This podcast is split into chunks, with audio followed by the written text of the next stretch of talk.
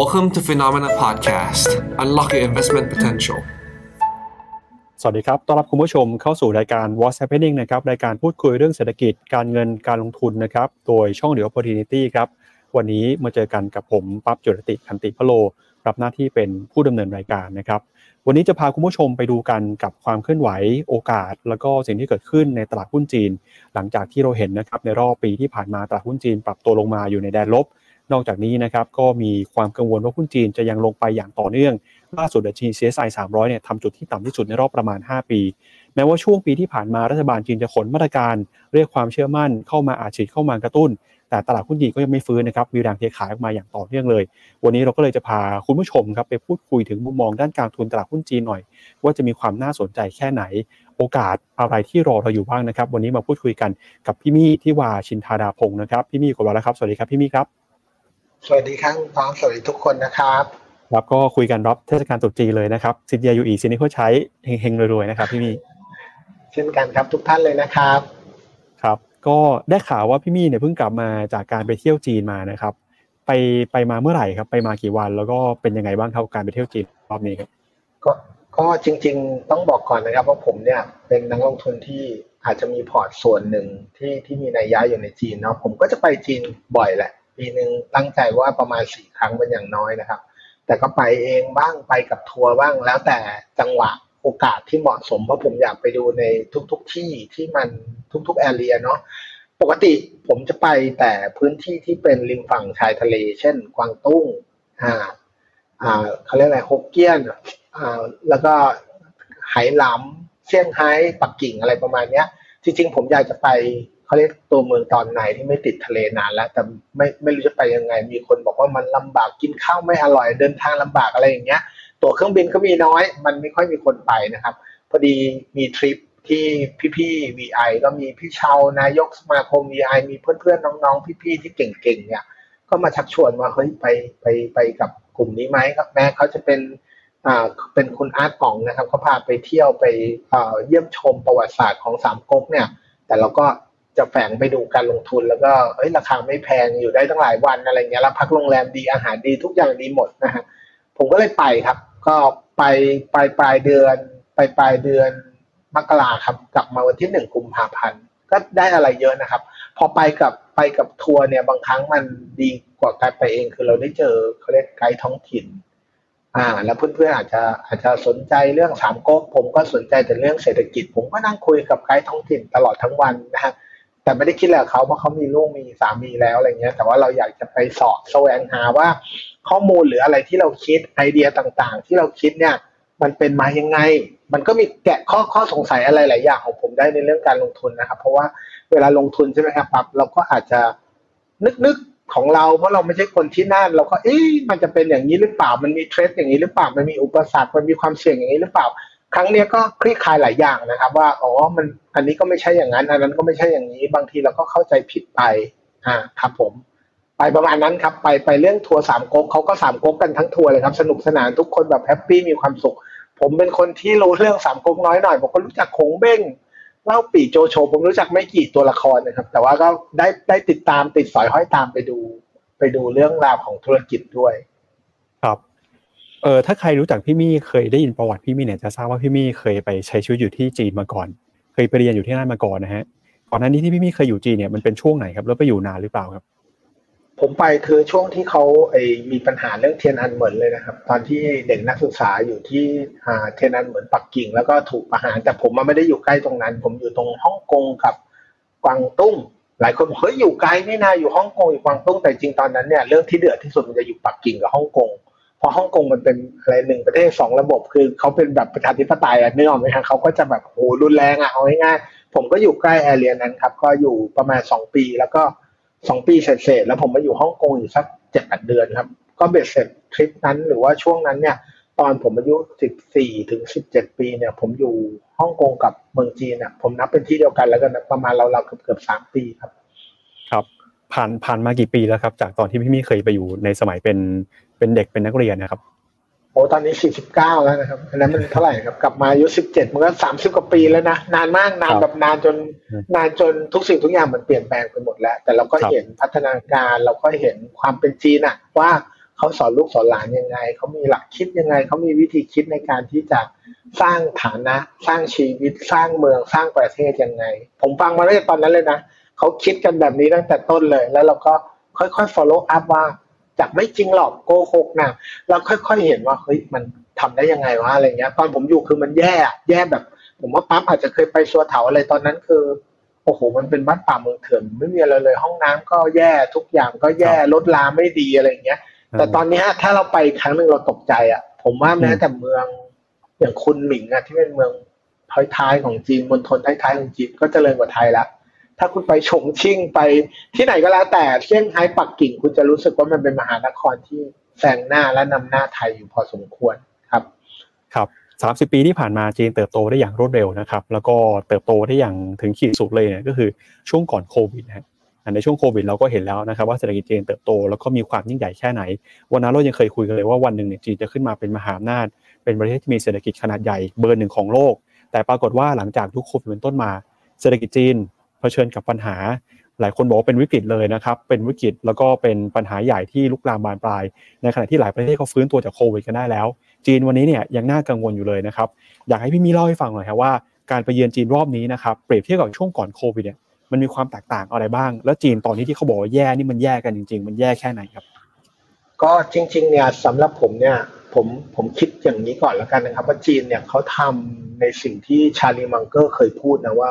ไม่เคยมีประเทศไหนในประวัติศาสตร์มนุษยชาติทำได้ คือโต double digit แบบยาวนานมากนะ คุณปั๊บก็รู้เนาะเอาว่าถ้าเล่าให้ฟังง่ายก็คือ จริง ๆเขาเหมือนคนที่ขับรถอะเหยียบความเร็วร้อยยี่สิบร้อยสามสิบมาตลอดอะ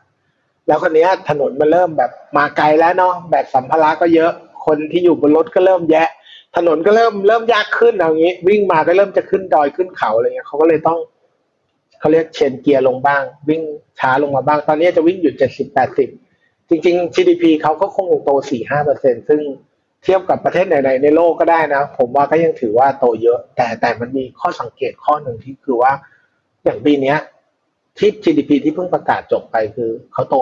5.2 ดีกว่าที่ทุก ๆ คนคาดใช่ไหมครับ โดยเฉพาะบริโภคภายในประเทศเนี่ยโต 6 ผมมาเที่ยวไปผมก็สงสัยไป เพราะว่าทางกรุ๊ปทัวร์เขาก็พาไป อาจจะเป็นสุสานเล่าปีสุสานบางทองอะไรอย่างเงี้ยนะครับ เป็นตัวละครในในสามก๊กเนาะซึ่งวันแรกๆเนี่ยมันจะไปแบบเมืองค่อนข้างชนบท มันไม่มีคนเลยนะร้านอาหารที่พาไปก็ไม่มีคนเลย ตามถนนหนทางมันก็ไม่มีคนเลย ผมคิดว่ามันแย่ขนาดนี้วะแต่ตอนนั้นในใจเราคิดนะมันคงชนบทอะมันคงไม่ใช่เมืองใหญ่ไง เราไม่เคยมาเมืองแบบเนี้ย ชีวิตเราเราไปแต่เซี่ยงไฮ้ปักกิ่ง เราไปแต่อะไรที่มันแบบวิลชมาลา มันก็คนเยอะเรามาเทียบไปอย่างเงี้ย เราไบแอสแน่นอน ผมก็รอดูไปเรื่อยๆรอดูไปเรื่อยๆจนกระทั่งเขาก็พาไปแหล่งท่องเที่ยวที่ร้านค้ามีอยู่จำนวนมาก เราจะเห็นจำนวนร้านค้ามีเป็นร้อยร้อยๆเจ้าเลย แต่คนเดินมันมีน้อย ผมก็เริ่มเอ๊ะตั้งสักข้อสังเกตแล้วว่าเฮ้ยมันเกิดอะไรขึ้นวะหรือว่าจริง ๆ เศรษฐกิจมันแย่มาก หรือว่าอะไรก็แล้วแต่ แต่ผมถามไกด์เนี่ยไกด์เขาชี้แจงแบบนี้นะครับอะเเดี๋ยวเราข้ามไปก็สุดท้ายวันท้ายๆก็มาจนถึงฉงชิ่งฉงชิ่งเมืองใหญ่แล้วนะ มาถึงเฉิงตูเฉิงตูนี่ลำดับสามประเทศจีนลำดับสี่ประเทศจีนแล้วคือ มันก็เงียบอะทุกร้านอาหารที่เราไปเนี่ย ก็บางร้านก็อาจจะมีห้าสิบโต๊ะหกสิบโต๊ะแบบเป็นร้านขนาดใหญ่มีห้อง VIP แต่เข้าไปแล้วมันจะมีกรุ๊ปเราทั้งสี่ห้าโต๊ะแล้วก็มีกรุ๊ปอื่นสักโต๊ะหนึ่งอะไรทำนองเนี้ยซึ่งมันมันแปลกมากว่า เฮ้ย ร้านก็ดีเขาจัดให้เป็นอย่างดีไปอยู่ใจกลางเมืองทำไมคนมันน้อยขนาดนี้ ผมถามไกด์ไกด์ให้ให้ให้ข้อมูลแบบนี้นะครับว่าครับช่วงก่อนก่อนวันหยุด ตรุษจีนเนี่ยคนจะไม่ค่อยหยุดมาทานข้าวหรอกเขาจะรีบทำงานเพื่อที่ให้เจ้านายเห็นผลงานจะได้ให้แต๊ะเอียเยอะๆหรืออะไรก็แล้วแต่ที่อาจจะเก็บเงินไปเที่ยวปีใหม่อะไรประมาณเนี้ย แต่ผมคิดว่าเมืองไทยมันก็มีวัฒนธรรมแบบเนี้ย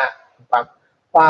ปีใหม่มันจะเงียบก่อนปีใหม่มันจะเงียบกว่าปกติหน่อยเพราะคนเก็บเงินจะกลับบ้านหรือก่อนสงกรานต์อะไรเงี้ย แต่มันไม่ใช่เงียบแบบจากห้าสิบโต๊ะแล้วก็เหลือแบบ เหลือเหลือโต๊ะหนึ่งหรือไม่เหลือเลยสักโต๊ะอะไรเงี้ยผมก็งงๆผมรู้สึกว่ามันมันมันแปลกว่ะ มันก็รู้สึกแปลกๆเก็บคาใจไป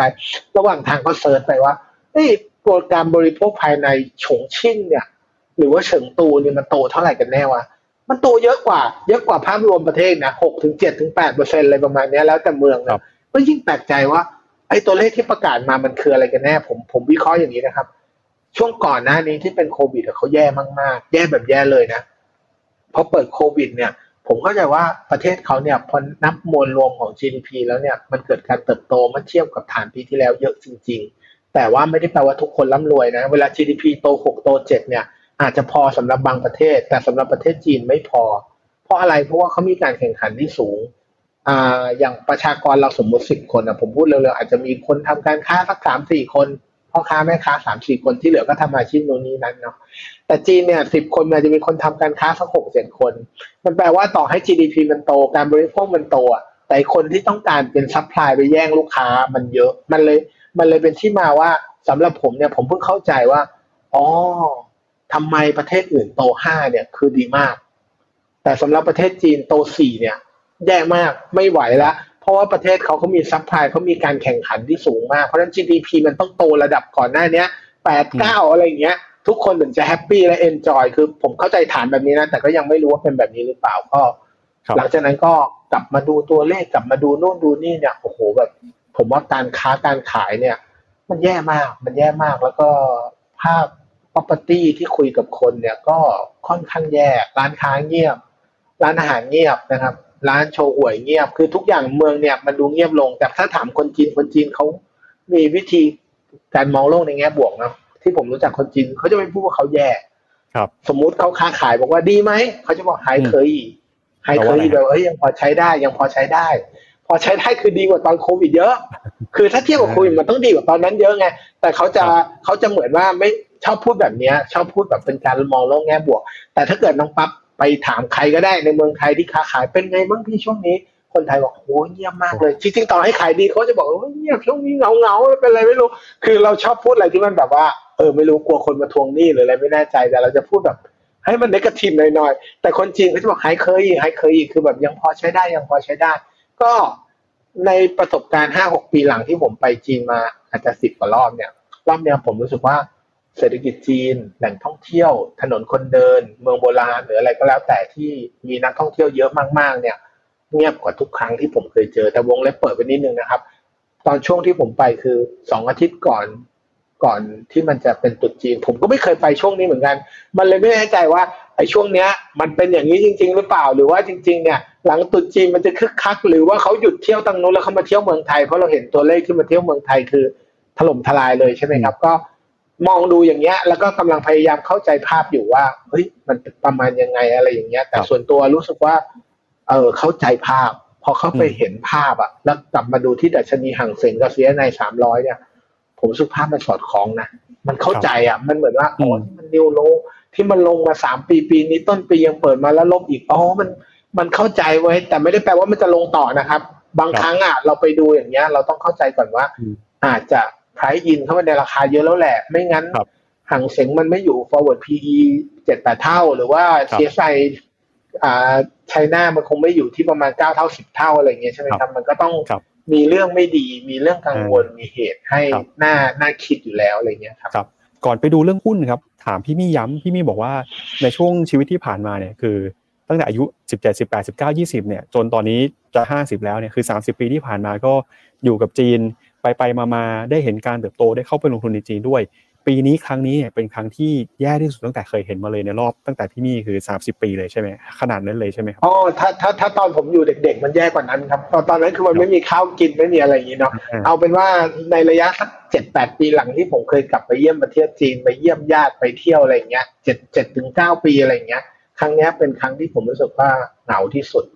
อืมครั้งนี้ผมรู้สึกว่าคนจีน ประหยัดที่สุดที่ผมเคยรู้จัก เคยเคยเห็นมา ทุกคนพยายามไม่ออกไปกินข้าวนอกบ้าน แต่จริงๆคิดว่าเขามีงานทำไหมผมคิดว่าเขายังหาเงินได้เขายังมีงานทำแต่ทุกคนเริ่มคิดมากขึ้น คิดมากขึ้นในการใช้จ่าย จริง ๆ มีตัวเลขหนึ่งนะครับ น่าสนใจคือ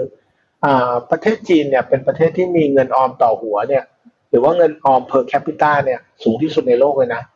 อ่าสูงประมาณ ผมจำไม่ผิดเกือบเท่าไหร่อะหมื่นหมื่นหมื่นกว่าหยวนอะไรเงี้ยเอ้ยหมื่นกว่าเหรียญอะสามแสนกว่าบาทอะสามแสนก็เยอะนะ เยอะเยอะแบบเยอะมากนะหลายคนบอกสามแสนก็บาทหรอคุณหายไปจำนวนหัวคนมีเงินออมขนาดนี้นี่คือดุเดือดมากแล้วพอ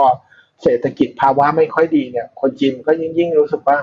ยังอยากจะเก็บให้มากขึ้น ไม่ค่อยสบายใจในการเอาออกมาใช้ แต่ว่าถ้าสถานการณ์มันเป็นแบบนี้จริง ๆอะคุณปั๊บมันไม่ได้ ไอไอสิ่งที่มันกำลังเกิดขึ้นมันมันไม่ใช่การ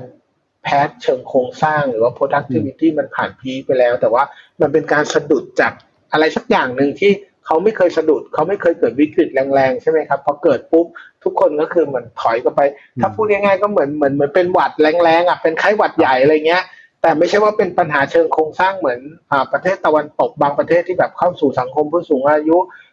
ไอสวัสดิการประกันสังคมต้องจ่าย จนไม่รู้จะเอาตรงไหนมาจ่าย คือปัญหาเชิงโครงสร้างแบบนั้นเนี่ยมันเหมือนเป็นมะเร็งเนาะจีนมันเหมือนเป็นไข้หวัดใหญ่แล้วกัน ไม่เคยป่วยมาก่อนรอบนี้ล้มไปแล้วเข้าโรงพยาบาลเลยแบบหนักหน่อย แต่ผมคิดว่าถ้าเดี๋ยวลุกขึ้นมาแล้วหายได้เนี่ยเขากลับมาวิ่งได้เหมือนเดิมครับ ในในในมุมมองยังมองแบบนั้นครับอืมตอนนี้เนี่ยที่บอกเป็นวิกฤตนะครับที่เราเห็นในข่าวเนี่ยก็มีตั้งแต่วิกฤตภาคอสังหาริมทรัพย์ ความเชื่อมั่นการบริโภคหดหายไป คนตกงานเพิ่มมากขึ้นด้วยนะครับพี่มีไปจีนรอบนี้เห็นแบบนั้นเลยหรือเปล่าเอาเอาภาคอสังหาก่อน ตอนนี้เป็นยังไงบ้าง ตึกรามบ้านช่อง มีตึกร้างบ้างไหมโครงการก่อสร้างหยุดชะงัก เห็นอะไรเหมือนปีวิกฤตต้มยำกุ้งที่เราเคยเห็นถึงขนาดนั้นเลยหรือเปล่าฮะคือเอาตามที่ผมเข้าใจนะครับ ผมคิดว่ามันมันปัญหาของอสังหาริมทรัพย์ของจีนเนี่ยมันไม่เหมือนที่อื่นในโลกเลยไอตอนไอตอนปัญหาของเราเนี่ยอาจจะเป็นว่าโอ้โหอสังหาขึ้นเร็วมากเลย ราคาขึ้นทุกวันซื้อใบจองแล้วมันก็ขึ้น ตอนนั้นผมเข้าใจว่าคนอาจจะจองแค่ห้าหมื่นแล้วก็เออไปขายใบจองก็กำไรสองเท่าสามเท่าหรืออะไรอย่างเงี้ยนะครับเพราะฉะนั้นการซื้อบ้านของเราเนี่ยตอนนั้นมันซื้อบนฟองสบู่คือเราซื้อบ้านหลังหนึ่งสามล้านเดี๋ยวมันก็ขึ้นไปสี่ล้านห้าล้าน พอฟองสบู่แตกเราก็เลยทิ้งอ่าบ้านหลังนั้น เพราะเรารู้สึกว่า collateral มันต่ำกว่านั้น ก็เป็นปัญหาเหมือนกับที่ subprime อะไรเงี้ย แต่จีนเนี่ยจริง ๆ แล้วจีนเนี่ยรัฐบาลจีนเขากลัวเรื่องการปั่นอสังหามานานละ เขากลัวเรื่องการเก็งกำไรในอสังหามานานแล้ว ถ้าคุณคุณปั๊บอ่านข่าวประจำก็จะรู้ว่าบ้านหลังแรกเนี่ยเขาเก็บดาวยี่สิบสามสิบเปอร์เซ็นประมาณนี้นะบ้านหลังสองนี่เก็บดาวห้าสิบหกสิบเปอร์เซ็นบ้านหลังสามนี่เกือบจะร้อยเปอร์เซ็นหรือบางทีก็เจ็ดแปดสิบเปอร์เซ็นแต่รอบเนี้ยเนื่องจากเกิดภาวะไม่ดีทางเศรษฐกิจเนี่ยเราก็จะเห็นว่ารัฐบาลจีนเริ่มผ่อนปลนให้คนสามารถจะซื้อบ้านหลังสองได้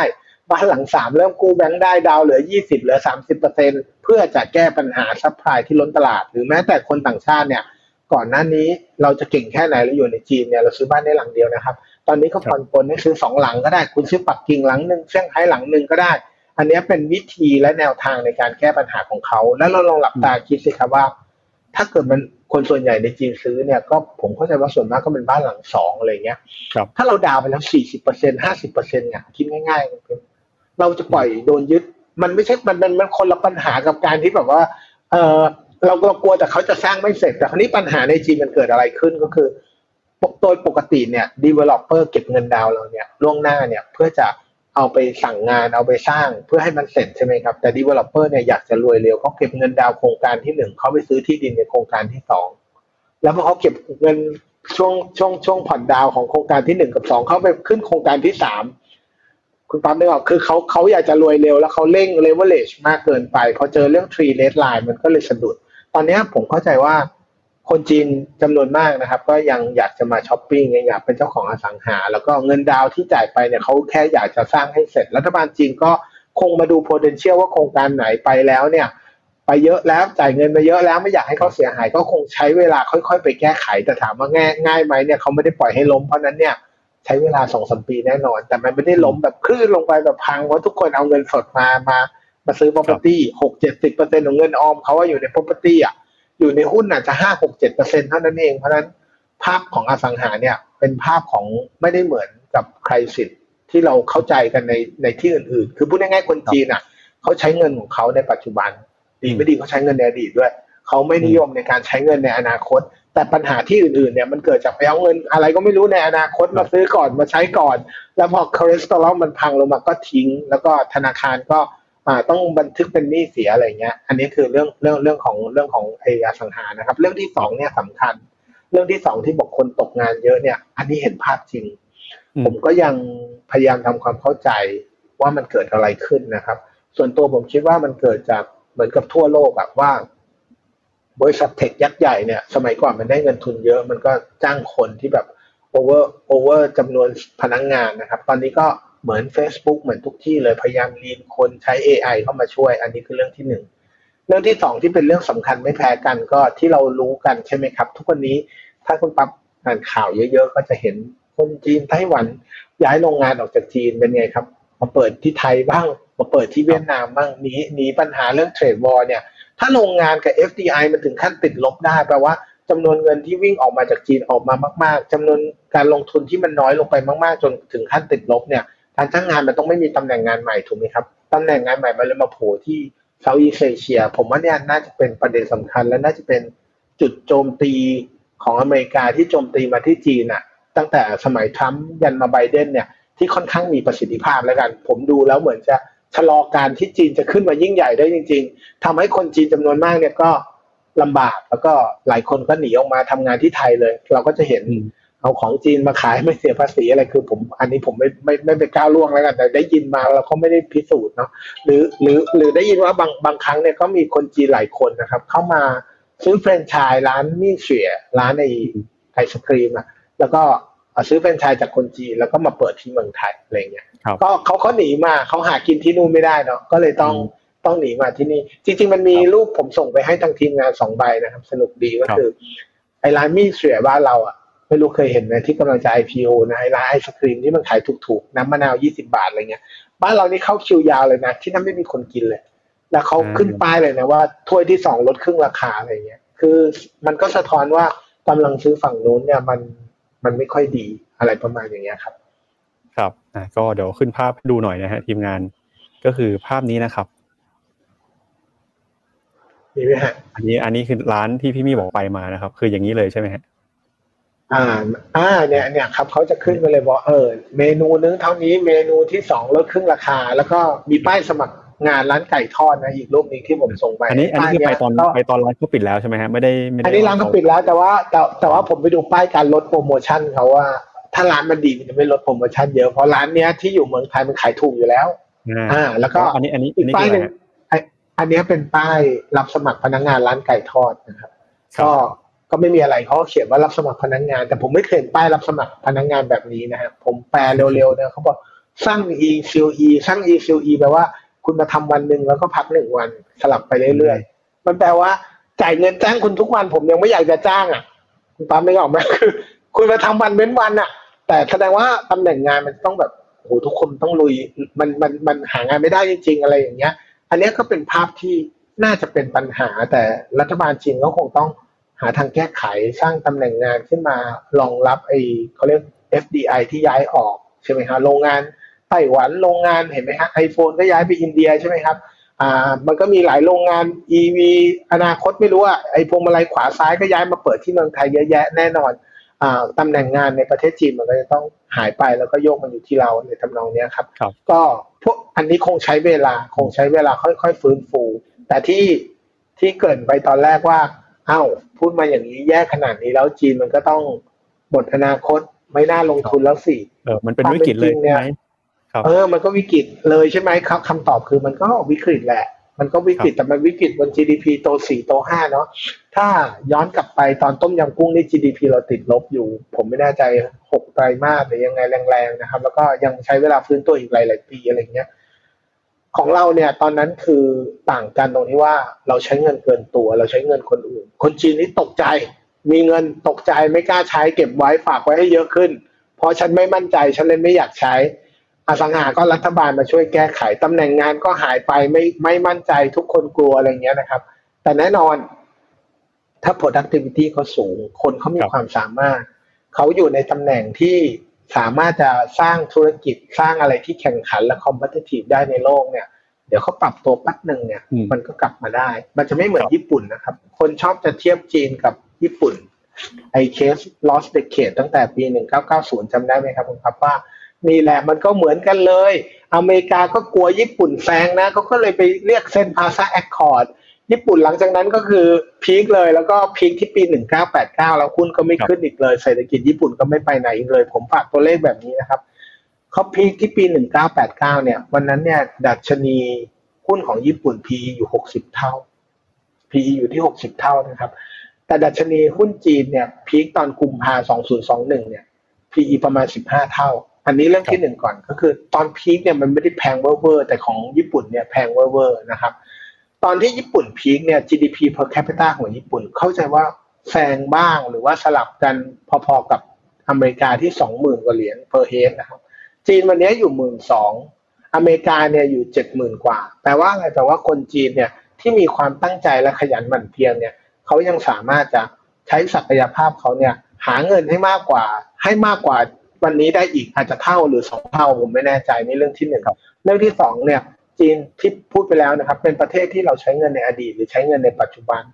การที่เขายังไม่ใช้เงินในอนาคตเนี่ย มันคิดง่าย ๆ คือถ้าเมื่อไหร่เขาเริ่มจะเอามาใช้เงินในอนาคตเนี่ย มันหมายถึงการกำลังการบริโภคก้อนใหญ่ถูกไหมครับ มันเหมือนประเทศไทยหลายสิบปีก่อนที่อ่าคนไทยยังเป็นหนี้น้อยหนี้ครัวเรือนยังน้อยเนี่ยพอเป็นหนี้ครัวเรือนเยอะมันก็ซื้อบ้านซื้อรถซื้อหนุนซื้อนี่ซื้อนั่น GDP มันก็เลยโตมาเป็นในสิบกว่าปีที่ผ่านมา เพราะนั้นจีนยังมีเขาเรียกว่าเครื่องจักรใช่ไหมเครื่องยนต์ที่จะขับเคลื่อนให้ GDP มันกลับมาพลิกฟื้นเนี่ยสองสาเรื่องเยอะแยะเลยนะครับ แล้วก็ศักยภาพคนจีนน่ะไม่ต้องห่วง ญี่ปุ่นวันนั้นเนี่ยที่เป็น lost decade ส่วนหนึ่งอาจจะเรื่องค่างเงินแหละ ที่ไปเซ็นที่พาซาแอคคอร์ดส่วนหนึ่งคือมันขึ้นไปอยู่ที่เพดานและต้นทุนเสียเปรียบ ส่วนใหญ่ที่สุดเลยเนี่ยผมเชื่อว่ามันเกิด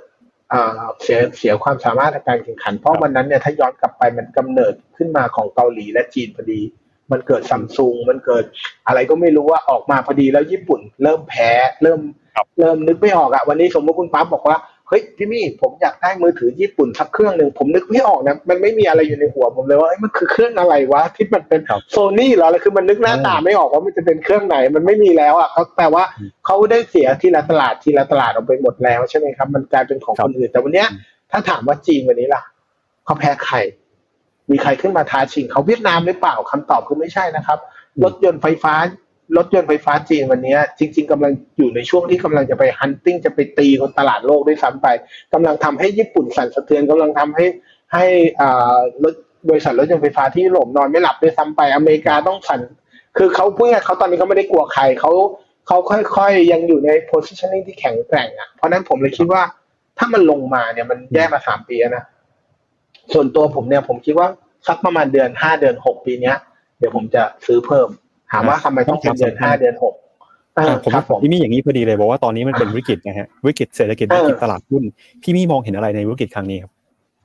ก็ผมเห็น valuation ที่มันถูกเกินไปเทียบกับศักยภาพในอนาคต ก็เหมือนเวลาเราเล่าง่าย ๆ ก็คือโอ้โหอย่างอ่าเซี่ยมี่เนี่ยเป็นมือถือเบอร์สามของโลก Apple เป็นมือถือเบอร์สองของโลก valuation ต่างกันแบบแปดเก้าสิบเท่าเนี่ย ผมว่ามันก็ มันก็ดูไม่สมศักดิ์ศรีละถูกไหมครับ หรือแม้แต่สนามบินปักกิ่งที่เป็นสนามบินอันดับหนึ่งของประเทศจีนเนี่ยจริงๆถูกกว่า AOT ประมาณยี่สิบเท่าอะ มันก็ฟังแล้วประชากรเราหกสิบกว่าล้านประชากรเขาพันสี่มันก็แปลกๆ หรือคุณจะพูดด้วยเรื่องอ่าการ valuation เทียบ BYD กับ Tesla ที่ห่างกันเป็นสิบเท่า แต่ BYD แซงไปแล้วอะไรเงี้ย คือเราจะเห็นแต่เรื่องแบบนี้ว่า เฮ้ย ในจีนด้วยศักยภาพด้วย potential มันไปไกลกว่านี้เยอะเลยนะ แต่วันนี้ทำไมมันเทรดที่ราคาแบบโอ้โห ถูกแบบติดดินอย่างนี้มันต้องมีเหตุผลมันต้องมีเหตุผลแต่เราต้องไปเจาะให้เจอว่าเหตุผลเนี้ยเมื่อไหร่มันจะรับข่าวร้ายทั้งหมดออกไป มันเหลือข่าวร้ายอะไรอีกที่ยังไม่จบครับ โอกาสรอบนี้โอกาสครั้งนี้เนี่ย มันใหญ่ขนาดไหนครับพี่มีมันใหญ่ขนาดไหนส่วนตัวผม ผมว่าคงเหมือน อ่า สมัยก่อนที่เราเจอรุ่นพี่ๆในการลงทุนไทย เช่น เสียยักษ์เสียปู่ขอขอขออภัยที่ เอ่ยชื่อนะอยากให้นึกภาพออกชัดๆเสียยักษ์เสียปู่เสียป๋องที่เป็นเป็นไอดอลของพวกเราทุกคนเนี่ยจริงๆทุกท่านก็เริ่มต้นมาจากต้มยำกุ้งรวมถึงท่านดรนิเวศด้วยใช่ไหมครับ โอกาสแบบนั้นคือบอกโอ้หุ้นมันถูกแสนถูกเลย แต่คำถามคือคุณปั๊บตอนนั้นมันถูกแสนถูกแล้วมันเต็มไปด้วยข่าวดีหรือเปล่า มันเป็นไปไม่ได้ ถ้ามันถูกแสนถูกแล้วมีข่าวดี คนขายมันต้องบ้าบออะ เพราะว่าการลงทุนมันเป็นการการคิดไม่ตรงกันของคนสองคนอะ เพราะนั้นตอนนั้นที่เขาขายว่า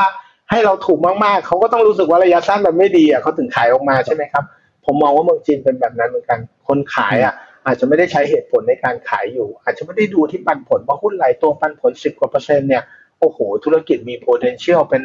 สินค้าที่มีแบรนด์นะมีลูกค้าประจำเยอะแยะเนี่ยมันมันมันเป็นไปไม่ได้อะไรเงี้ย ผมก็คิดว่าถ้าใครเข้าไปแล้วเราอดทนได้มากพอเนี่ยแล้วถือในธุรกิจที่มีความสามารถทางการเงินขัน เราเฝ้าติดตามได้ง่าย ๆ เนี่ย โอกาสที่จะได้ผลตอบแทนเหมือนกับพวกรุ่นพี่ของเราที่ได้ผลตอบแทนเยอะๆเนี่ย มันมีนะครับ มันมีโอกาสอย่างนั้นซ่อนอยู่ เพียงแต่เราต้องทำการบ้านให้ดี เหมือนอย่างที่ผมบอกว่า อันนี้ผมยกเป็นตัวอย่างนิดนึงแล้วกันเนาะก่อนหน้านี้ผมสนใจหุ้นสนามบินปักกิ่งเดี๋ยวผมซื้อมันนิดเดียวผมไม่เข้าใจมันมากนะแต่ผมว่าเรื่องธุรกิจสนามบินก็ง่ายนี่หว่าแต่ซื้อไปขาดทุนไปนะผมก็กลัวอยู่เรื่องหนึ่งคุณปั๊มผมกลัวว่าเออแล้วรถไฟความเร็วสูง เราเคยได้ยินจีนเนาะถ้ารถไฟความเร็วสูงจีนมันเยอะขนาดนั้นอะคนจะขึ้นเครื่องบินเหรอ เคยสงสัยไหมครับ มันก็อาจจะไม่ขึ้นเครื่องบินก็ได้ เพราะว่ารถไฟมันวิ่งเข้าเมืองไปเลย รอบนี้ผมไปเคลียร์คำถามมาให้ ผมก็ไปถามคนนั้นคนนี้เนาะผมก็เพิ่งเข้าใจว่าอ๋อที่เราเข้าใจผิดเพราะประเทศเรามันเล็ก สมมุติว่าเราขึ้นเครื่องบินกรุงเทพเชียงใหม่อาจจะชั่วโมง 40 นาทีเนาะหรือชั่วโมงครึ่งประมาณนี้ ถ้าเรานั่งรถไฟความเร็วสูงเนี่ยก็จะสามชั่วโมงครึ่งประมาณเนี้ยเราจะเฮ้ยมันก็สะดวกเว้ยนั่งรถไฟความเร็วสูงได้ ประเทศจีนนี่ใหญ่กว่าเรา 24ถึง30 เท่านะครับ ปั๊บแปลว่าอะไรแปลว่าเวลาคุณนั่งรถไฟความเร็วสูงเนี่ยมันใช้เวลาสั้นๆก็เจ็ดชั่วโมงสิบสี่ชั่วโมงสิบแปดชั่วโมงอะไรทำนองนี้มันไกลมากเลยนะ แต่ถ้าคุณบินเนี่ยอาจจะสามชั่วโมงครึ่งสี่ชั่วโมง อันนี้ข้อที่หนึ่งไว้ก่อน ข้อที่สองนึกภาพตามผมเนาะรถไฟความเร็วสูงมันเหมือนกับไอ้รถ BTS บ้านเรานี่แหละ มันก็มีสีโน้นสีนี้แล้วกันเนาะขบวนนั้นขบวนนี้ขบวนโน้นอะไรอย่างเงี้ย บางทีมันไม่ได้วิ่งตรงไปเลย เราต้องไปเปลี่ยนเครื่องอะไปเปลี่ยนสายอะ คุณปั๊มไม่บอกว่าโอ้โหแบกสัมภาระจะพาลูกไปเที่ยวแบกสัมภาระลงไปแล้วไปลอยสองชั่วโมงเพื่อจะเปลี่ยนเที่ยว คือมันมีความไม่สะดวกอยู่คำถามคืออะแล้วรถไฟความเร็วสูงไว้ไว้ทำอะไร มันไว้เดินทางที่ไม่ไกลนะระยะประมาณสี่ห้าชั่วโมงคุณปั๊มนึกออกไหมครับ แต่ถ้าไกลเกินกว่านั้นเนี่ยเขาก็ต้องกลับไปใช้เครื่องบินอยู่ดี ผมก็ดูทรงแล้วเฮ้ยถ้าอย่างเงี้ยเครื่องบินไม่ได้ถูกดิสรับด้วยรถไฟความเร็วสูงนึกออกไหมครับมันมันเอื้อกันมากกว่าอะไรเงี้ยผมก็เลยรู้สึกว่า เฮ้ยเข้าใจละ ก่อนหน้านี้ก็ยังไม่ได้เข้าใจมาก ผมก็เลยกลับมารีวิวดูสนามบินสามสี่แห่ง ตอนนี้ก็เล็งสนามบินปักกิ่ง สนามบินเซี่ยงไฮ้สนามบินเกาะไหหลำไว้สามสี่ที่ที่มันมีความ uniqueness มีเป็นสนามบินของที่สำคัญสำคัญอะไรเงี้ยครับ เป็นต้นอะไรประมาณนี้ถามถึงเรื่อง timing หน่อยเมื่อสักครู่นี้พี่บี้ทิ้งท้ายบอกว่าเดือนห้าเดือนหกเนี่ยเล็งจะเข้าไปซื้อหุ้นจีนแล้วอันนี้คือมองว่าจะรอก่อนนะครับแล้วจะเข้าไปซื้อเดือนห้าเดือนหกอะทำไมถึงต้องเข้าไปซื้อช่วงนั้น เห็นอะไรที่ทำไมต้องเป็นจังหวะ timing ตอนนั้นครับ ก็จริงๆ ผมคิดว่าจริง ๆ วันนี้จะถั่วเฉลี่ยเข้าไปซื้อเลยเนี่ย เป็นแบบ DCA หรือแบ่งเป็นไม้หลายๆไม้เข้าไปซื้อเนี่ยก็ทำได้นะครับ ก็ทำได้ แต่ถ้าเกิดเราอยากจะทามมิ่งเล่น ๆ ว่าตอนไหนนะที่หุ้นจีนจะไม่ไม่ไม่ไม่ได้บอกตรงนั้นไม่ต่ำสุดนะ แต่แบบว่าผ่านพ้นเรื่องร้ายๆทั้งหมดแล้วเนี่ยผมว่าการไพร์ยิ่งข่าวร้ายข่าวท้ายๆก็อาจจะเกิดขึ้นแถวเดือน 5 เดือน 6 ก็ วันนี้เราเห็นแล้วว่าพฤศจิปีนี้ใช่ไหมครับ อเมริกาก็จะเลือกตั้งเนาะเดี๋ยวข่าวมันก็จะเข้มข้นขึ้นในช่วงเดือน5เดือน6นะโดนัลด์ทรัมจากเก็บภาษี25เขาจะเก็บภาษี60อะไรทำนองเนี้ย เราฟังไปก็กลัวไปฟังไปก็กลัวไป ผมว่าแรงขายเฮือกท้ายๆ มันน่าจะมาแถวๆนั้น หรือข่าวร้ายชิ้นท้ายๆเนี่ยก็น่าจะมาแถวๆนั้น คนที่ยังไม่มีโพซิชันคนที่อยากจะถั่วเพิ่มเนี่ยอาจจะไปลองหาจังหวะแถวๆเดือน4เดือน5เดือน6ดูว่าหุ้นตัวที่เราสนใจ ราคามันอยู่ในtiming ที่น่าสนใจและกำไรกำลังจะพลิกฟื้นเป็นขาขึ้นไหม ถ้าเราเจอแบบนี้เนี่ย ผมว่าการซื้อแล้วถือ long term สักสามปีเนี่ย ผมว่าผลตอบแทนน่าจะน่าจะทำได้ดีประมาณหนึ่งนะครับ แต่ถ้าจะซื้อวันนี้แล้วค่อยๆ ซื้อไปเรื่อยๆ เดือนละครั้งเดือนละครั้งเนี่ยก็ไม่ผิดอะไร dip DCA ไปก็ได้ เพราะผมก็ว่าตรงนี้มันก็มันก็ถูกมากๆแหละครับครับกลุ่มที่พี่มีเล็งครับเมื่อสักครู่นี้พูดไปมีตัวหนึ่งคือกลุ่มสนามบินอ่านอกจากกลุ่มสนามบินแล้วมีเล็งกลุ่มอะไรไว้บ้างครับ ก็จริง ๆ ก็เล็งกลุ่มที่เขาเป็นผู้ชนะแล้วในอุตสาหกรรมโลก และมีโอกาสที่จะเติบโตได้เยอะๆ ผมสมมุติตัวหนึ่งแล้วกันนะครับ อย่างเช่น รถยนต์ BYD ทุกคนก็เห็นวิ่งอยู่ในท้องถนนบ้านเราเยอะแยะคุณปั๊บก็เห็นน่าจะมีเพื่อนหลายคนใช้แล้วด้วยถูกไหมครับ วันนี้ BYD ผลิตรถยนต์อยู่ปีละประมาณ 3 ล้านคัน ขายในประเทศเนี่ย2ล้าน7นะครับยอดขายรถยนต์ในประเทศจีนทั้งหมดเนี่ย27 ล้าน จริงๆ การที่ BYD เขา2ล้าน2ล้าน7นี่คือ market share ประมาณ 10%เนี่ยจริงๆ ด้วยศักยภาพด้วย potential ด้วยโน้ตฮาวด้านแบตเตอรี่ด้านมอเตอร์ที่เขามีสิทธิบัตรมากที่สุดในจีนเนี่ย ผมว่าเขาก็กิน market share ในจีนได้มากกว่านี้แต่เรามองอีกมุมหนึ่งก็คือว่า โอ้โห แล้วเขาเพิ่งส่งออกมาสามแสนกว่าคันเองอะปากแต่ตลาดโลกมันใหญ่มากอะปีหนึ่งมันแปดเก้าสิบล้านคันอะแล้วเขาครองตั้งแต่แบตเตอรี่เขาเนี่ยทำต้นทุนได้ต่ำกว่าทุกคนอะสามสี่สิบเปอร์เซ็นต์รัฐบาลจีนไปล็อกเหมืองต้นทางให้อีกเนี่ย มันถือว่าเป็นธุรกิจที่มีความสามารถในการแข่งขันเขามีแค่ไม่กี่เรื่องก็คือว่า สินค้าเขาอาจจะแบรนด์ไม่ดี สินค้าเขาอาจจะดีไซน์ไม่ดีโอเค แบรนด์ไม่ดีมันสามารถจะแก้ด้วยคุณภาพสินค้าที่ดี แล้วก็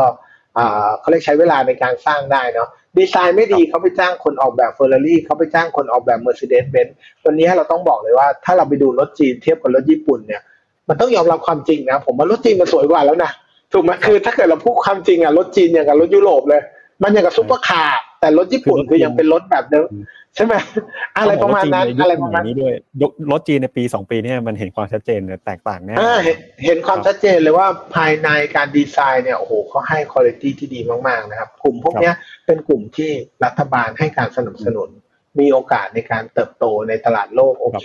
ผมไม่แน่ใจเขาจะไม่ส่งไปออกไปอเมริกา หรือโดนกีดกันทางการค้าที่ไหนบ้างเนี่ย ตลาดมันก็ยังใหญ่พอสำหรับเขาทั้งในประเทศจีน ทั้งนอกประเทศจีนแล้วเชื่อว่าอนาคตเนี่ยมันยังมีโมเดลธุรกิจใหม่ๆ เช่นเขาทำเป็นรถบัสทำเป็นทรัคคือเขาสามารถจะเจาะไปในตลาดใหม่ๆ ได้อีกเยอะแยะไปหมดนะครับ อะไรประมาณอย่างเงี้ยก็อยู่ในแอเรียที่ที่ผมสนใจ หรือแม้แต่สินค้าอุปโภคบริโภค เช่นน้ำดื่มนงนงฝูเนี่ย ที่เขาขายน้ำแร่นะครับ แล้วตอนนี้เขาก็เข้าใจว่าขายน้ำแร่สักห้าสิบเปอร์เซ็นหรือสี่สิบกว่าเปอร์เซ็นต์เขาก็ขยับไปทำชาด้วยยี่สิบกว่าเปอร์เซ็นต์ขยับไปทำน้ำวิตามินด้วยสิบกว่าเปอร์เซ็นต์แต่จริง ๆ เนี่ยไอ้น้ำแร่หนงฝูที่สีแดงๆอะนะครับมันมีเครือข่ายขายไปทั่วประเทศจีนเลยนะ คุณจะไปชนบทไกลแค่ไหนมันก็มีน้ำเขาอยู่นะแปลว่าการที่เขามีสินค้าเขาวางในทุกที่ ถ้าเขาทาสินค้าใหม่ ๆ ที่ลูกค้าต้องการเนี่ย สายส่งหรือว่าไอ้เครือข่าย distribution กับเขาเนี่ยมันแข็งแรงมากจนไม่ต้องไปเขาเรียกมา leverage ไอ้ตัวเครือข่ายจัดจำหน่ายได้ทั่วประเทศจีนเพราะนั้น PE ตรงนี้ก็อาจจะแพงอะแต่มันอาจจะโตได้มากกว่านี้เยอะๆ และรวมถึงสีจิ้นผิงก็ประกาศเองว่า ชนชั้นกลางจีนตอนนี้สามสี่ร้อยล้านคนใช่ไหมครับ จริงๆก็อีกเจ็ดปีมั้งถ้าผมจำไม่ผิดสองพันสามสิบ เขาจะให้มันโตขึ้นเท่าหนึ่ง ผมเชื่อว่าเขาทำได้แล้วกันด้วยด้วยด้วยด้วยสถิติหรือว่าอดีตที่เขาเขาผ่านมาเมื่อไหร่คนรวยขึ้นก็ซื้อผงชูรสมากขึ้น กินอาหารนอกบ้านมากขึ้น อ่า อะไรประมาณเนี้ยของที่มันดูง่ายๆอะเออกินน้ำเยอะขึ้นอะไรประมาณเนี้ย ผมว่าหาของพวกนี้แล้วก็ลงทุนไปพร้อมกับการเติบโตของชนชั้นกลางจีนเนี่ยก็เป็นไอเดียการลงทุนที่ดีครับ กลุ่มหนึ่งที่คนอยากรู้คือหุ้นในกลุ่มเทคโนโลยีครับพี่มีอาลีบาบาเทนเซ็นต์เหม่ยถวนเอ่อ พินตัวตัวอะไรทั้งหลายเนี่ยที่ก่อนหน้านี้เป็นหุ้นยอดฮิตหุ้นในดวงใจนะครับ ตอนนี้โอ้โหมูลค่ามันแทบจะอาลีบาบานี่ลบจากจุดสูงสุดไปเจ็ดสิบเปอร์เซ็นต์นะครับ เออพี่มีมองหุ้นกลุ่ม tech ยังไปต่อได้ไหมฮะหรือว่าตอนนี้หุ้นกลุ่ม tech ก็ยังไม่น่าสนใจอยู่ครับคือจริงๆ กลุ่ม tech นะมันถือว่าถูกมากนะครับ ผมว่าไม่มีธุรกิจแพลตฟอร์มที่ไหนในโลกอะ tradeด้วย PE หลักเดียวอะไรเงี้ยและเป็นผู้นำในตลาดแบบอาลีบาบาหรืออะไรเงี้ยมันมันน้อยมากอะหรือ JD.com หรือเมยถวนอะไรเงี้ยเพียงแต่ว่าตลาดจีนเนี่ยด้วยความที่ว่าเป็น common possibility ใช่ไหมครับโดยอย่างพอเพียง ผมคิดว่ากลยุทธ์ที่ถูกต้องอะมันจะต้องเลือกธุรกิจที่อยู่ในช่วง growth phase กำลังเติบโต รัฐบาลให้การสนับสนุน แต่เมื่อไหร่ที่มันโตแล้วเนี่ย รัฐบาลจีนก็จะไปบอนไซจำกัดการเติบโตแล้วก็ไปขีดเขาเรียกว่าไปลดอำนาจเหนือตลาดแล้วกัน เวลาเราเล่นหุ้นเนี่ยเราจะชอบหาธุรกิจที่ได้เปรียบคนอื่นถูกไหมเมื่อไหร่มันใหญ่แล้วมีความได้เปรียบเหนือคนอื่นเนี่ย เราอยากลงทุนใช่ไหมเพราะทุก ๆ ที่มันก็เป็นอย่างนั้นเรามี economy of scale มี branding ที่ดี แล้วก็ไปดึงดึงซัพพลายเออร์มี seven power มี five force มีนู่นมีนี่รัฐบาลจีนเขาพยายามไม่ให้เกิดสิ่งนั้น เช่นผมเป็นอาลีบาบาคนจะมาขายของผมบอกเฮ้ยคุณต้องมาแพลตฟอร์มผมเท่านั้นนะคุณไปแพลตฟอร์มอื่นนะ เดี๋ยวเดี๋ยวเดี๋ยวเดี๋ยวเดี๋ยวเขาเนี้ยเขามา search อะเขาหาของคุณไม่เจอนะ รัฐบาลจีนก็ไม่ให้ทำแบบนี้คุณปั๊บมันก็เลยเหมือนว่ามันเป็นหุ้นถูก มันเป็นหุ้นถูกมีอัพไซด์ซื้อแล้วได้เงินได้กำไรนะครับ ในระยะยาวนะแต่ถ้าหวังจะเปลี่ยนชีวิตหรือให้มันขึ้นไปหลาย ๆ เท่าเนี่ย มันผ่านช่วงนั้นไปแล้วแล้วผมเชื่อว่ารัฐบาลจีนก็คงไม่ไม่ได้มันมันเป็นหุ้นวาลูอะเอางี้ดีกว่า ผมว่ามันมันเปลี่ยนเป็นหุ้นที่เป็นวาลูสต็อกแล้วแต่ในจีนเนี่ย ถ้าถ้าตอนนี้เราหาอะไรที่สามสี่เรื่องนะ เติบโตนะอ่าผู้บริหาร ผู้บริหารเชื่อถือได้นะครับแล้วก็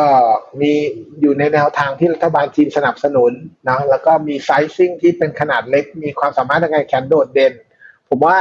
อันนี้เป็นสเปคที่ผมชอบที่สุด หรืออย่างเสี่ยวมี่เป็นเป็นผู้นำแต่ว่าส่งออกไปทั่วโลก รัฐบาลจีนก็อยากสนับสนุนอะไรเงี้ย คือไม่เอาไม่เอาอันอันที่คุณพ่อเขาบอกไม่ดีอะได้ออกไหมถ้าคุณพ่อบอกไม่เอานะอย่าทำนะผมว่าเลี่ยงก็ได้ ไม่เอาก็ได้อะไรอย่างเงี้ยครับ ครับสรุปก็คือกลยุทธ์ที่พี่มี่มองต่อหุ้นจีนตอนนี้นะครับจีนเนี่ยตอนนี้วิกฤตก็วิกฤตจริงแหละวิกฤตเศรษฐกิจวิกฤตตลาดหุ้น แต่ในวิกฤตนี้เป็นโอกาสโอกาสพี่มี่บอกเป็นโอกาสที่ยิ่งใหญ่มากในระดับต้มยำกุ้งเลยทีเดียวที่อาจจะสามารถเปลี่ยนชีวิตของใครหลาย ๆ คนได้นะครับวิธีเข้าไปตีแตกหุ้นจีนก็คือไปมองหาหุ้นในกลุ่มที่เป็นผู้นำหุ้นกลุ่มที่รัฐบาลให้การสนับสนุนหุ้นที่ได้ประโยชน์จากการเติบโตของชนชั้นกลาง พี่มีบอกไปมีหลายกลุ่มนะครับ กลุ่มสนามบิน รถยนต์ไฟฟ้า สินค้าอุปโภคบริโภคกลุ่มเทคก็ถือว่าถูกมีความน่าสนใจ แต่ก็ต้องดูเรื่องของนโยบายจากรัฐบาลด้วย ก็ปิดท้ายครับการพูดคุยวันนี้อยากให้พี่มี่ฝากถึงนักลงทุนหน่อย ตอนนี้คนไทยสนใจหุ้นจีนเพราะว่าหนึ่งคือติดหุ้นจีนอยู่เยอะฮะลงทุนผ่านกองทุนรวมเนี่ยติดหุ้นจีนขาดทุนเงิน 30-40%เลย แล้วก็ 2 คืออาจจะมีคนที่คิดแบบพี่มี่นะครับมองเห็นโอกาสว่าโอกาสครั้งนี้แหละจะเป็นโอกาสที่จะเปลี่ยนชีวิตการลงทุนของตัวเองได้ พี่มี่อยากจะฝากถึงนักทุนของหุ้นไทยที่สนใจลงทุนในหุ้นจีนตอนนี้ยังไงครับเป็นคำถามสุดท้ายของเราในวันนี้ครับ คือจริงๆเนี่ยตลาดหุ้นมันก็จะมีมีความแปลกอยู่อย่างหนึ่งนะครับหุ้นหุ้นจริง ๆ โดยหลักการเราก่อนที่จะมาลงทุนเราก็รู้แหละ หุ้นยิ่งขึ้น ความน่าสนใจมันควรจะลดลง หรือว่าอัพไซด์ข้างบนมันควรจะน้อยลงใช่ไหมครับ แต่มันกลับดึงดูดให้คนเนี่ย สนใจอยากจะซื้ออยากจะคุย เช่นวันนี้ถ้าผมคุยเรื่องอหุ้นเจ็ดนางฟ้าอะไรเงี้ยของอเมริกาเนี่ยทุกคนก็จะอยากเฮ้ยดีวะอะไรเงี้ยมันต้องดีขนาดไหนแต่จริงๆมันวิ่งขึ้นมามาศาลแล้ว โอกาสที่ โอกาสที่จะสร้างเศรษฐีใหม่เนี่ยมันมันยากมากแล้วนะครับ เหมือนคำกล่าวที่เขาบอกว่า what get you here what get you there นะครับ อะไรที่พาคนให้รวยมาเยอะ ๆ แล้วมันจะพาคนรวยต่อไปอีกมันไม่ง่ายนะครับกับกันก็คือหุ้นที่เราประเมินดูแล้วมันมีความแข็งแกร่งอยู่ในสภาวะเศรษฐกิจที่เอื้ออำนวยต่อการเติบโต ยิ่งลงเท่าไหร่ มันยิ่งเปิดอัพไซด์มากขึ้นเท่านั้น ยิ่งมันลงเท่าไหร่ความเสี่ยงมันยิ่งต่ำลงไปเท่านั้นนะครับ นี่แต่ต้องมีความอดทนมากการลงทุนหุ้นลักษณะอย่างนั้นเท่านั้นเองครับ เราก็แค่เอาชนะ animal spirit ของเรา การลงทุนมันก็จะไม่ได้มีอะไรซับซ้อนอะ แต่ถ้าเรากระโดดไปตามกระแสตลาดว่าวันนี้เขาบอกอันนี้ดีพอเราเข้าไปอ่าสักพักหนึ่งมันเริ่มลงมันบอกไม่ดีอีกแล้วเขาบอกเปลี่ยนไปแล้วมันเป็นไปอันนั้นดี เรากระโดดตามไป เราก็ทำแบบนี้มาหลายปีแล้วใช่ไหมครับ มันก็ไม่ไม่มันมันเหมือนว่ามันอาจจะให้ความรู้สึกปลอดภัยแหละ ว่าเราได้ เรามีเพื่อนเราอยู่กับฝูงชนเราเรามีเออเขาเรียกมีคนทำตามแบบเดียวกับเราเยอะเนี่ย แต่จริงมันไม่ได้เป็นการลงทุนที่สามารถจะเปลี่ยนชีวิตได้ แต่ผมเข้าใจนะครับ การลงทุนจีนที่ผ่านมาสามสี่ปีเนี่ยโอ้เจ็บกันทุกคน เจ็บแบบไม่น่าเชื่อนะครับ แต่ผมก็ยังต้องเชื่อแหละ มันต้องใช้ความศรัทธาด้วยว่า จริง ๆ เราเชื่อไหมว่าจีนจะเป็นมหาอำนาจจริง ๆ ถ้ามันเป็นจริงๆเนี่ยสามปีสี่ปีที่ลงมามันอาจจะเพิ่มโอกาสมากขึ้นก็ได้ แต่ถ้าท่านไหนนะครับ มี โพซิชันในหุ้นจีนเยอะอยู่แล้ว เช่น เช่น ถ้าท่านเป็นนักลงทุนทั่วไปแล้วมีหุ้นจีนเกินสักสามสิบสี่สิบเปอร์เซ็นเนี่ย ผมก็แนะนำว่าไม่ให้เพิ่มละ ก็เอาเท่านั้นแหละ แต่อดทนไป ถืออดทน เราไม่ขายที่ข้างล่างนะ เราต้องอดทน อาจจะสวิตตัวขายไปตัวที่มันลงมาเยอะ แต่เราคิดว่าอนาคตได้แต่เราจะไม่ขายที่ข้างล่างนะครับ แต่คนที่ยังมีสัดส่วนน้อย แต่ติดหุ้นอาจจะมีห้าเปอร์เซ็นสิบเปอร์เซ็นนะครับ ลองกลับไปทำการบ้าน ลองกลับไปหาข้อมูลไปอ่าน annual report ไปอ่านเว็บหุ้นจีนดูนะครับปรับพอร์ตปรับสัดส่วนนิดนึงก็ไม่ได้แนะนำใช่ว่าทั้งหมดต้องใส่ไปเพราะผมไม่ได้รู้ขนาดนั้น แต่ผมว่า positioning ของหุ้นจีนสักยี่สิบเปอร์เซ็นหรือสามสิบเปอร์เซ็นของพอร์ตเนี่ย ก็สำหรับผมนะครับ ที่ระดับราคาเนี้ย ไม่ได้ครับเป็นระดับราคาที่มีความเสี่ยงมากนักมากนักอืมโอกาสที่จะได้เนี่ยมันสูงกว่าสูงกว่าความเสี่ยงมากมากพอสมควรครับ ครับอะก็ หวังว่าธุรกิจในครั้งนี้จะเปลี่ยนชีวิตของใครหลายคนได้นะครับ ให้สามารถกลับมาแล้วก็สร้างพอร์ตให้เติบโตได้รับในช่วงของเทศกาลตรุษจีนนะครับตรุษจีนปี 2024 นี้ก็ขอให้ทุกท่านเฮงๆรวยๆนะครับมีสุขภาพที่แข็งแรง วันนี้ขอบพระคุณพี่มี่มากเลยนะครับ แล้วก็รายการของเราลาไปก่อนเลยนะครับ ขอบคุณมากครับ สวัสดีครับ ในโลกของการลงทุนทุกคนเปรียบเสมือนนักเดินทาง คุณล่ะเป็นนักเดินทางสายไหน กองนี้ก็ดี เทรนด์การลงทุนนี้ก็มา ใครว่าดีเราก็ไปหมดแต่ไม่ค่อย work ให้ Finnomena Exclusive บริการที่ปรึกษาการเงินส่วนตัว ที่พร้อมช่วยให้นักลงทุนทุกคนไปถึงเป้าหมายการลงทุน สนใจสมัครที่ f i n o m e f i n o m i n a e x c l u s i v e หรือ line at f i n o m i n a p o r t คำเตือนผู้ลงทุนควรทำความเข้าใจลักษณะสินค้าเงื่อนไขผลตอบแทน และความเสี่ยงก่อนตัดสินใจลงทุน